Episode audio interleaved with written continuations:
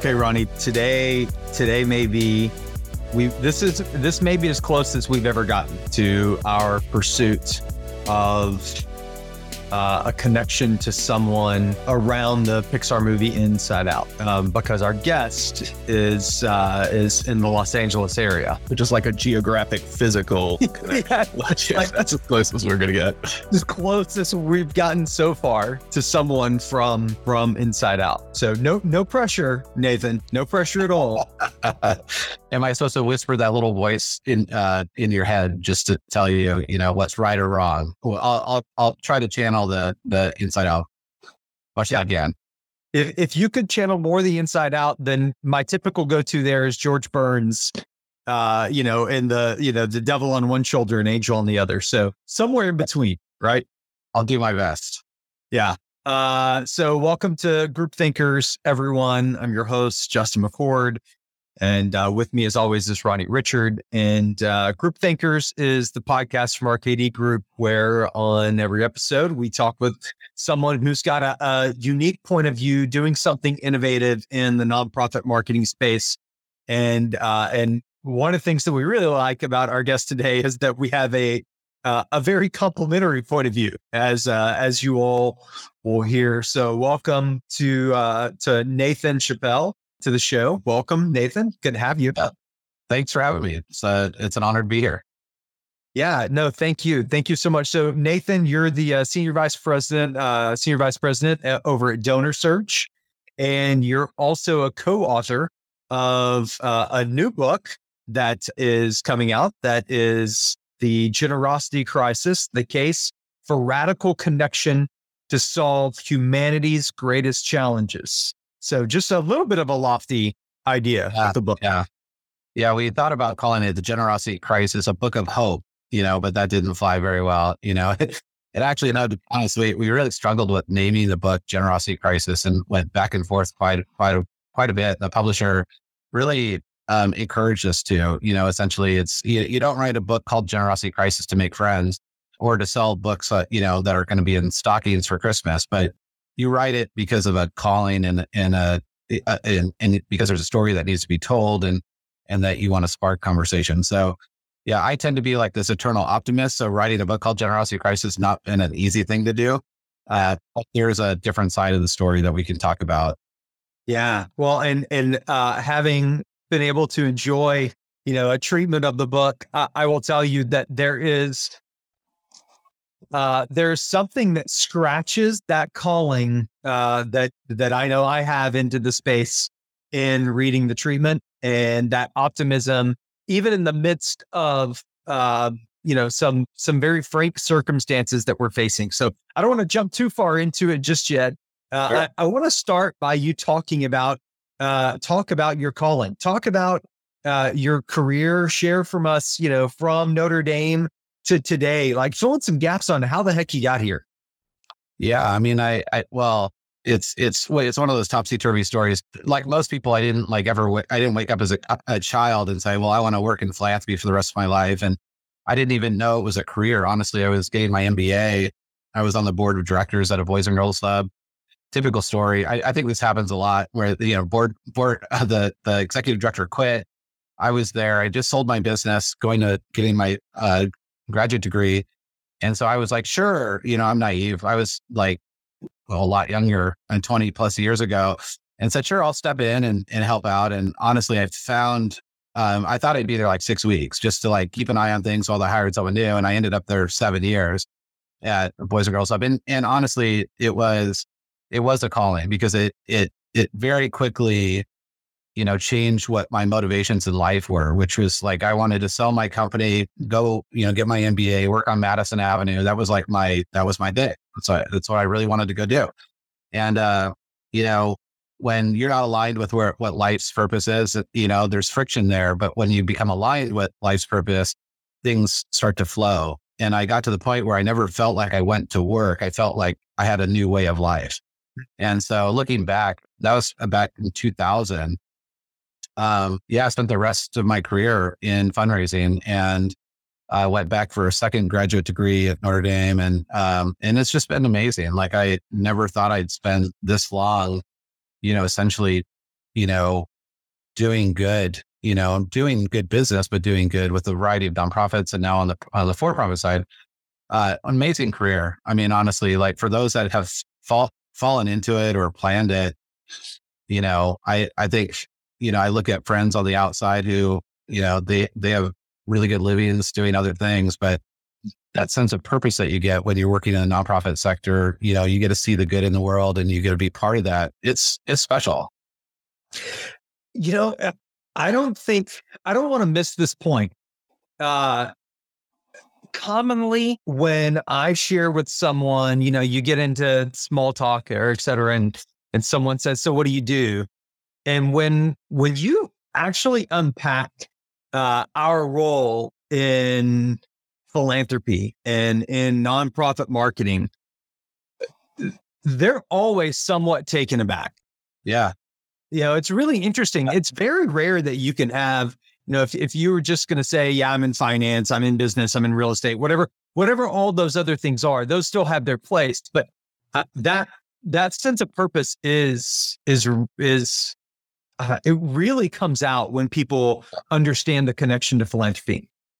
And sometimes there's jealousy in that too. Like I, you know, there's like, well, how do I get that? Like I've had friends mid career try to switch and, you know, it's, it's a little, it's difficult because kind of the golden handcuffs, you get kind of settled in your career when you're younger, it's easy. You know, it's like, well, I'm not going to do pharmaceutical sales. I want to go into fundraising. You know, there's, you can translate those skills pretty easily. But later in your career, like I have friends have very successful careers in, you know, high paying jobs that they look at what I do with this reverence of like, wow, like, I mean, it's a very, um, it is a very different type of work. And, and with that said, I think that calling is, it's more than your your mission. It's more than the the clients that you have. It's about philanthropy in general. Like I, and maybe it's just me, but I've been like, I, I feel like I'm like a guardian of generosity. Like it's my responsibility. Like I think all of ours is to protect that. Like I believe and I've seen the power of philanthropy, but we all are part of that tribe that has to like care for that.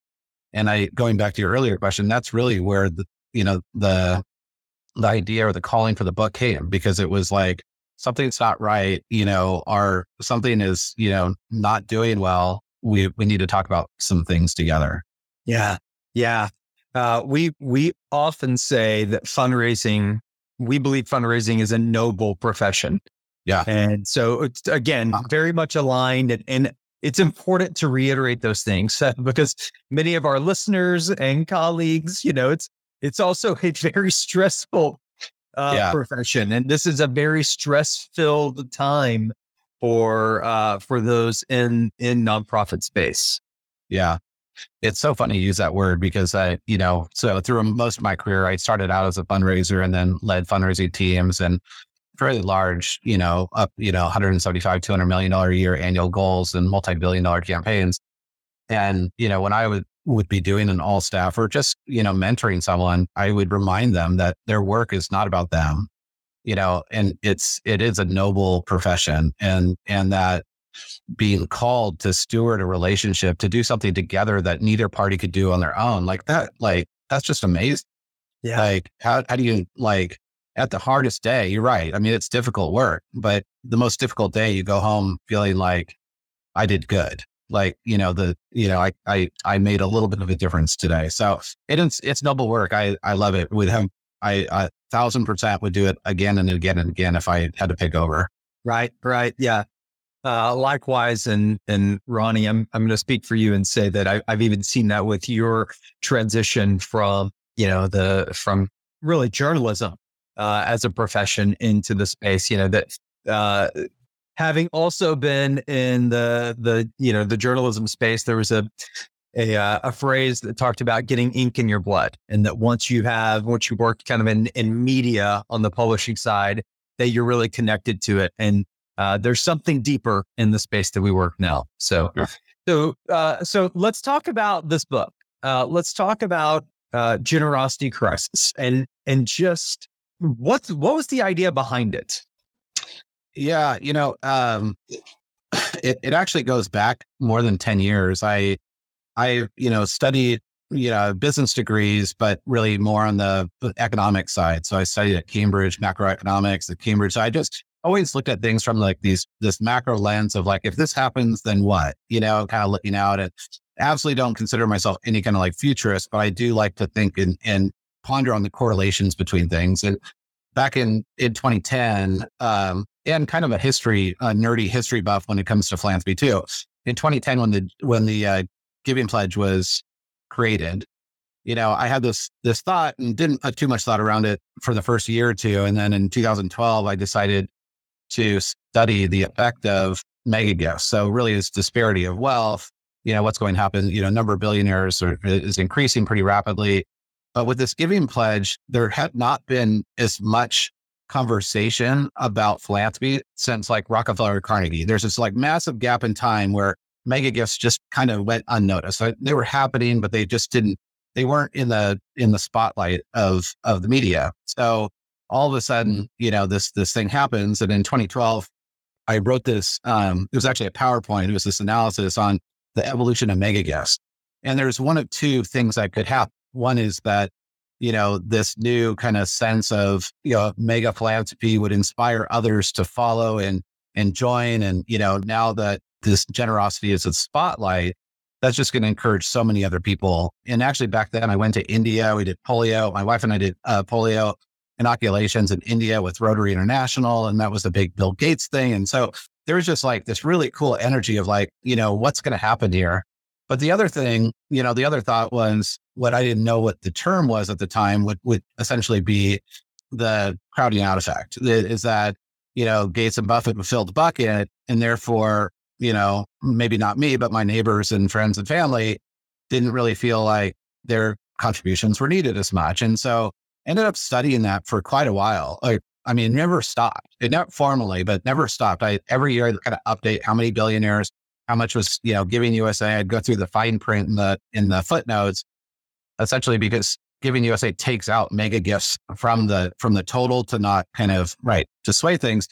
And when you look at the rise of those gifts that are being taken out in comparison, you know, so ultimately the what happened is, you know, long story short, 20 years later, is giving remains at all time high, but it remains 2.1% of the GDP. And so there's like just simple math is like, well, if the bucket's still filled, but there's a, a lot more of the money is coming from a very small number of people, you have to conclude that a lot less people are giving it. And, um, and I think just informally for several years, kind of talking about it. You know, I was at, and I remember I was at in New York uh, on a panel talking about AI and the future of generosity. And I, I said to the audience, I was like, you know, someone's got to write a book called The Generosity Crisis. Like, I was like really hoping that someone in the audience, like, I remember even looking at a person in the front row, I'm like, and it should be you. Like you should write it. Um, cause I never it really thought I would write a book and I really didn't want to, but I felt like it was an important, an important thing to talk about because for the most part, now it's a little different this year. This year, somehow this topic of the generosity crisis become a little more in vogue. But for majority of the last 20 years, like I was like a lone wolf. Like I'd be like, yeah, but look, GDP and you know, mega gifts. And then people are like, you're an idiot. Like, don't don't say those words like like Voldemort. Like you don't like don't talk about this stuff. And yeah, yeah. Now it, this year and last year, I think pandemic allowed this conversation to be okay. And for me, it's more about awareness than anything. It's just it's it's not a prescriptive book by any stretch. It's there are some ideas, but it really is around creating this awareness. Like if we continue on this path, bad things happen for our kids and their kids. Like this is, you know, we they will live in a society that's far less generous than the one we live in. And I think we'd all agree, like we'd like to live in a more generous society. Nathan, you talked about that that bucket remaining full, yet who's contributing to the bucket being very different. And, you know, I think we've all seen that study from the Lilly School that shows from 2000, you know, when we look back at the year 2000, 66% of American households gave charitable donations fast forward, you know, not quite 20 years because it stops in 2018, but it's down to 49.6%. So you're looking at about a 17 percentage point drop, which is huge when we think about it. So, yeah. you know, in thinking about that, you, you presented the problem, obviously. You said you don't exactly have prescriptive solutions, but what are some of those ideas? Like, what can nonprofits do thinking about this issue yeah. going forward? Yeah, yeah, and it, and and it's funny when you go through this process, and you write a book. You know, at, when you're done with it, I'm a perfectionist, so it's like I would if actually if it wasn't for deadlines and publishers, like I I'd be like five more years, I'd still be like, but there's a new study and let's add that to that, and there's a new idea. You know, that. yeah, you know, and and back to your point, yeah, right. For, especially, it's just like you got to let it go at some point, you know, and and just put it out there. You know, to back to your earlier comment that that trend line, the startling thing when we we decided to write the book and it was like, you know, there's a story is that just simple math. If we follow that curve or that that trend line down, giving ends in 49 years, like ends or in the single digits without any kind of intervention or stabilization, it ends. And I'm like, man, I, you know, I've got kids. Well, hopefully I'm grandkids in a, you know, I don't know, five or 10 years. And it's like, what kind of world is that? Like, you know, so, so, so that there was there's a reason this is an inflection point for generosity like for sure like people need to talk about that what what we really get into so that's half the book the other half of the book is really this um a call to to rethink what we what we think we know about connection and what i mean by that is that i think you know nonprofits were created to do something together that neither party could do on their own right? So I couldn't do this on my own. The, the nonprofit could do it on their own, but together we could do something amazing. And and somehow over the years, um, and I think through a lot of frankly misaligned goals and metrics of what success is, and um, you know, we live in a very different world. You know, one and a half or 1.7 million nonprofits all competing for each other. Every for-profit company talking like a nonprofit, competing for your attention. The the book really gets us to rethink what connection means. And I was listening to something the other day with Alexis de Tocqueville, and and his admiration for America was this idea of affiliation. Like people would like they'd connect in their community and they'd get together and they would do these amazing things together. And we become so atomized as society. I mean, of course, from the advent of the TV to, you know, our supercomputers, you know, in our pocket, you know, we live very siloed lives. The the call in the book is really to um, not think more is better. Stop, stop just thinking more is better. Not everyone is a donor. You know, uh, to your point, only 49.6% of Americans make it. So the world is not your oyster. But the argument is that if we took the time to really get to know people in intimate ways, like nonprofits used to do, we have lots of stories in the book about City of Hope, where I used to work, was a place where entire communities would come together. Like you would meet your future wife there at a dance that they would host for their community as a nonprofit because it was your family's identity. It's it's really about this idea of getting back into really leaning into the conversation, the connection with people one on one. And we had to come up with a new word for it because those words like affiliation and connection are so overused and and frankly bought and sold every day. Like you're you know, your connection is being, it's out to bid, you know, the highest bidder every day. So we came up with this term. The only thing to call it was this radical connection, which is not a, a one way thing. It's not like I know you, you know, or I know this nonprofit or they know me. It's that I know you and you know me. It goes way beyond an affiliation. It goes way beyond a preference. It goes into a deep visceral connection, which we'd argue is a very limited quantity. Like my ability to connect at a visceral level with an organization or person is a very limited quantity. I can't do that a thousand times. I can do that a dozen times. And so for people to be aware of what that connection is and that the value of that connection and to invest the right time um, and resources or or whatever it might be into that connection, that's really what it comes down to. So it's a bit of flipping the pyramid like honestly, it's like we all talk about these terms. We're like flip the pyramid.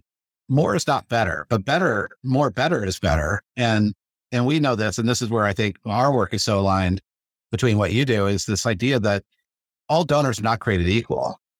You know, only in direct response do we even talk about lifetime value. You know, and and but why is it not talked about in even major gift fundraising? So lifetime value, you know, uh, of a donor stays with you is 15 to 16 times X a single donor. So more is not better, but more better is better, you know? So anyway, it's just, it's more of that call to, to rethinking what we think we know about what it means to connect with people. You know, I love that. And Ronnie, you, your question was, what can nonprofits do to turn this around? And I'm sitting here thinking, yeah, but what about the responsibility of the donor? Like, there is that two way, you know, uh, piece to it. And, and when you, when I sit and wrestle with the uh, the decline in donors, the decline in households, mm-hmm. uh, you know, I start to think about, okay, well, how did how did the idea of philanthropy come into my my purview? Right. And it came into my purview because I watched my parents write a check and put it in an offering plate. Like that was the the basis. That was the foundational element. And even, you know, the my kids don't see me do that because it's all online and it's happening behind the scenes. And so I have to be very intentional as a donor in helping pass that torch on. So there's like this, there's really interesting responsibility of the donor as well, which I appreciate, Nathan, that you you talking about like the importance of philanthropy from both sides and and meeting there in the middle. Um, well, you know, it's interesting. In fact, I got an email yesterday. The Generosity Commission was established. Uh, it's being funded by you know private support and general and Giving USA a bit, and they're really the it's a short term project, right, to study what's going on generosity in America. Yesterday, they sent an email out it's not surprising, but you know, exactly to your point that 55% of the people that they just surveyed said that philanthropy was modeled by their their family when they were a kid.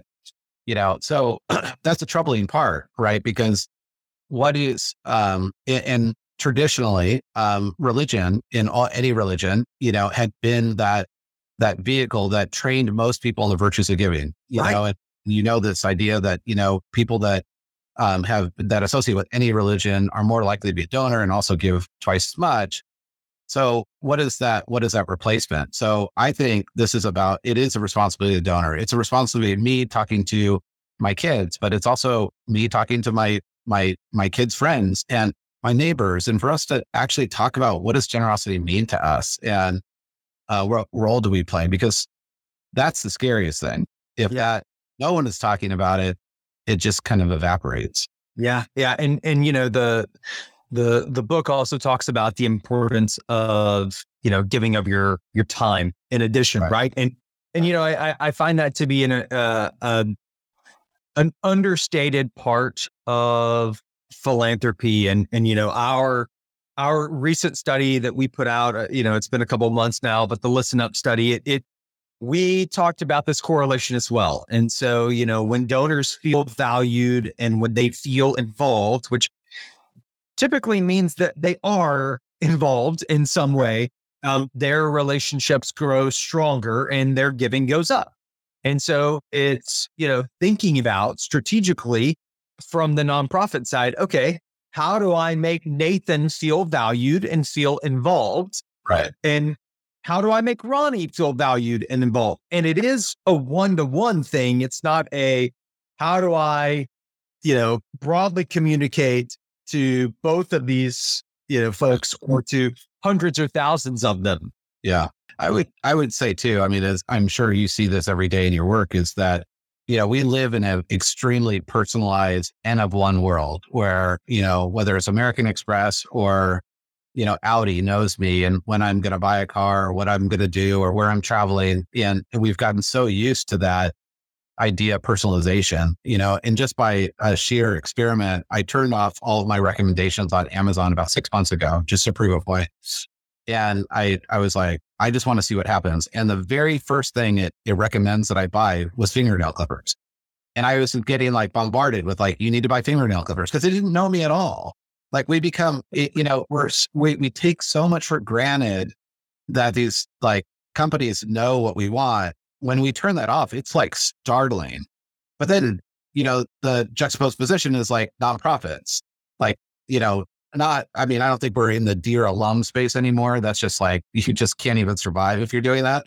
Right. But I do think that expectation for individuals from a nonprofit are much higher than what's being delivered in most cases. And so I think as we we have to admit and acknowledge like it really comes down to, you know, if you can't do micro personalization or micro segmentation, you need to get much better at, you know, communicating the right message at the right time with the right person.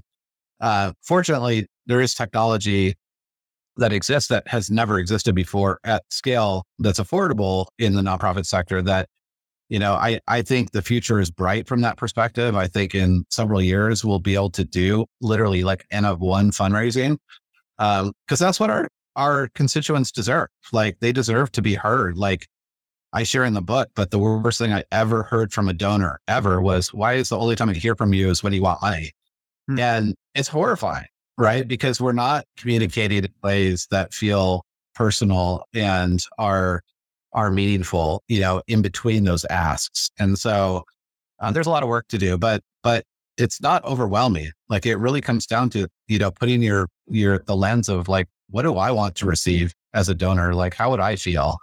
And and really, I, I think if anything, stop trying to boil the ocean and then take that extra energy and effort in and push that into more personalized communication that you can have with a, a group of people that are going to go the distance with you. Yeah, I, I, God, we are so on the same page. We're so on the same page, even down to the use of technology. And and you know there there are a lot of times to where uh, there tend to be. I think there's one communicated and one not communicated but observed trend around uh, technology adoption and implementation. You know, the observed trend is it's easy to put up barriers. Sure. It's easy. It's easy to say, well, our data is messed up and, you know, or yeah. well, you know, we don't want to just buy another piece of technology or well, you know, to, to have all these objections come up as to why you can't use technology. And, and, and I think the observed factor there is that it's it's most likely a problem of sequencing meaning like okay well what's your first decision? And then what's your next decision? And then what's your next decision? Uh, yeah. Yeah. I i you know having spent 20 years in fundraising you know really actually for me always had kind of like a business hat. Like i used to use the term roi and like in 2005 and i was always afraid my car was going to be keyed after a, a conference because like people were like oh, get with hearing about things like ROI and fundraising. So we've come a long way in our industry. Um, but I agree that there's there's a long ways to go. I I sometimes you know nonprofit organizations just can't help themselves because they feel like and, and, and a lot of it it's because of the motive expectations for cost per dollar raise and things like that. You know, the ability to innovate um, is tough for nonprofits because of how, you know, whether it's uh, we don't have to name names, but any of the rating services that evaluate, you know, success means efficiency. And so nonprofits just feel penalized for trying to innovate if something doesn't go right. In fact, I did a panel um, with a large hospital last week, and we were using um, one of the questions I was uh, interviewing them was, you know, what's your tolerance for risk? And when we talked before, they wanted they actually had me remove the word risk from the question and you, what's your tolerance for innovation? Because you know and i get it no blame because like when i was in nonprofit it was like oh, i can't risk my donor dollars my board's going to kill me like or we're not going to you know so it's it's really tough but i do think that um, there needs to be a change in mindset. You know people need to realize like things like ai are not it's not a fad like this is not going away the largest companies in the world are all ai companies. Yeah. Uh, and ai drives efficiency and personalization like that's what it does. And so I I still feel the feel the future's bright, but to your point, there, there's a ways to come. Like we've got to. Um, it can't just be the early innovators or the early adopters anymore. It's it's got to be at scale. But Nathan, if we're thinking about this from the nonprofits perspective, like Justin mentioned, the sequencing, like you, yeah. you know, you have to start somewhere, and what is that sequence of where you start building this? So we know moving towards personalization it certainly requires clean data, good data, effective data. Is data that first step? Like, because we know nonprofits certainly have their challenges when it comes to data. Sure. We need to fix data first? Like, is that where we begin? That that's it's always the very first question. It's always the largest barrier and the single biggest barrier that actually, to be honest, is not nearly as big as people give it credit for. So if you're using only the nonprofit's data then yes. Like if you're, if you're, say you're building models, the AI models on only a client's data, a data should be, you know, it should have decent hygiene. So it's actually kind of two answers this. But AI should never rest on a single data set. So uh, you should always enrich that data with outside data. There's so much really good data. You could take, you know, Ronnie Richard, add a thousand or 4,000 data points to that, that would really essentially um, distribute out the un- unliness part of it to a broader, you know, much broader, uh, kind of more holistic view. But with that said, the other, the other thing that nonprofits have to realize is that this type of approach that we're talking about is so fundamentally different than what anything that's existed in the past, which is got to have your clean data because I'm going to build a model from 12 data points or 18 data points, which is a classic regression model. And they better be right because if they're not, you know, we're going to pay the price. Well, the big, big, big difference in AI models is that first, your model's never done. It will never be done. You're not building it one time and it, put it on the shelf and it's fixed and you're going to score it. It will never be done. And and then the other part is it is being able to enrich it with so much more data that it kind of distributes that out. So I think getting over the fear that you've got one shot at it, most organizations, I think this is a big barrier, had tried models in the past Had they tried looking at personas and it didn't work because their data wasn't clean. They had a fixed amount of data and it wasn't clean and they felt burned and they don't want to try something new. But this new era of, of essentially machine learning, deep learning is so different. It's it's hard for people to get their arms around like how different it is. Mm. So it's more about trusting like we'll never be done. You gotta start where you start and you try to enrich data um, to help, you know, essentially distribute some of the the the data that way. When you say you'll never be done, you mean it continues to collect data and use the data it's collecting as it's working, right? Uh, yeah, true machine learning is learning, right? So, like the Amazon algorithm is essentially being retrained continuously based on your buying and viewing and sharing habits. And so, you know, if it hadn't, it would still be, you know, it'd still be recommending figured out livers. And so it just every time, so this, this never, you'll never be done is essentially every day. This isn't just a big paradigm shift for nonprofits. People are not fixed in time there is no such thing as a donor or a non donor or a good donor or bad donor. You have lots of people that that know you to different levels. They they're they're connected to you from very little to very high, and at the at, at what what's different is that that connection changes every day. So every day, um, if you think about like a hospital, someone either has a patient visit or they don't, or they attend an event or they don't, or in higher ed, they get a degree or they don't, or they, they volunteer in a alumni association or not. So organizations have to stop thinking about people as like binary terms as fixed, like owner, not donor. It truly is like this idea of precision philanthropy, like N of one, like every person is on a unique path. Now, it's still ways away. I mean, I think from five years from now, I think we'll look at it. I mean, that's not that far out. But if I look at AI five years ago from what we do now, it doesn't even look remotely similar. It is so vastly different. It's better. It's faster. I mean, it's it's a lot better, and it's way more adaptive. So five years from now, is it possible to think that every person has individualized strategy? hundred percent. Hmm. You know, based on you know where you know where they're at. You know, the right you know the right time, the right you know, ask and all that good stuff. Oh man, golly, we're just I I wish we could continue talking. I wish this was this is one where we might have to do like multiple conversations, Nathan, because this is we could sit here and talk for three hours about this stuff. Yeah, really. I feel it's, it's a great conversation.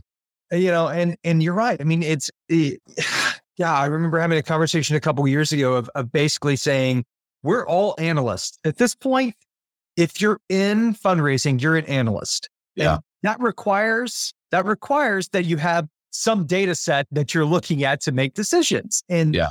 And so the sooner that we embrace that and find ways to uh, to scale it and leverage it, you know, I think the we will see even some of the ups and downs and fluctuations of this past year. I think that you could iron through some of those easier if we have better data practices and better analysis practices into strategies that are personalized. Yeah.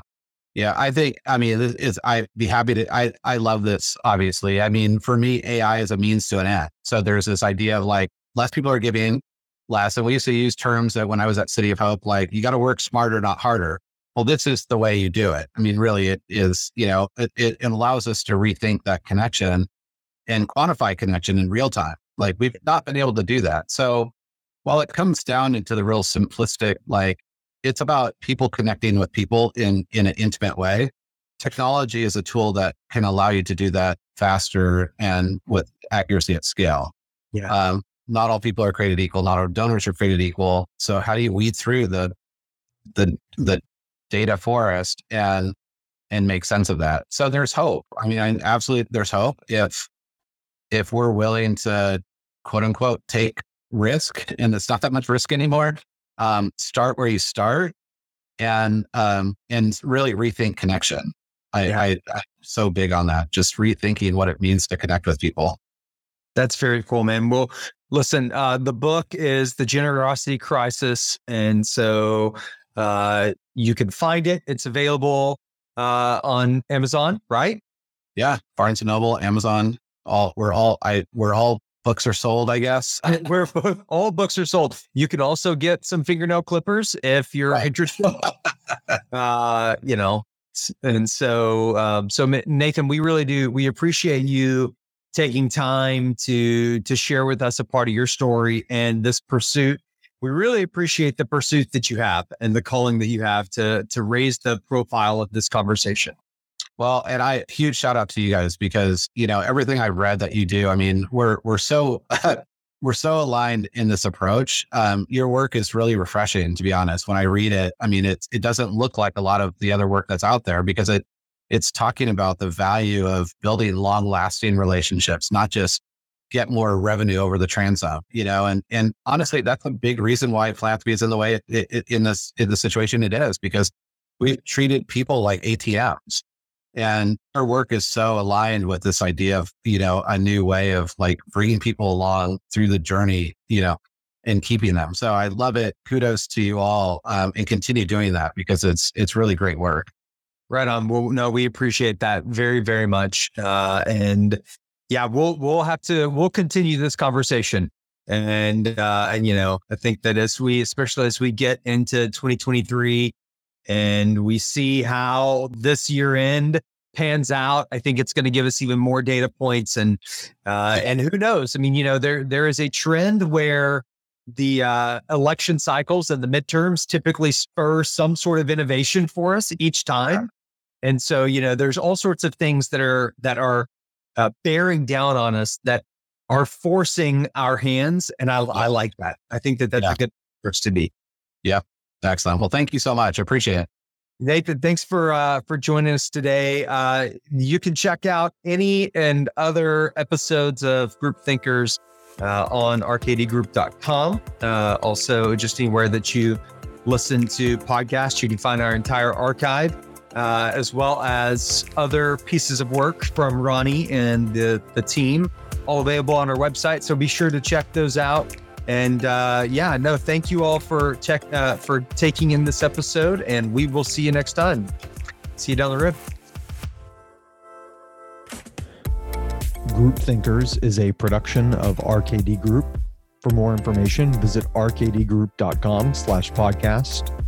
Special thanks to our production team, including the talented Ryan Mellinger for his work on mixing every episode. Also, a shout out to the content team that helps pull together research and guests, puts the marketing efforts behind Group Thinkers. Suzanne, Ronnie, and others for their work on this and every episode of Group Thinkers.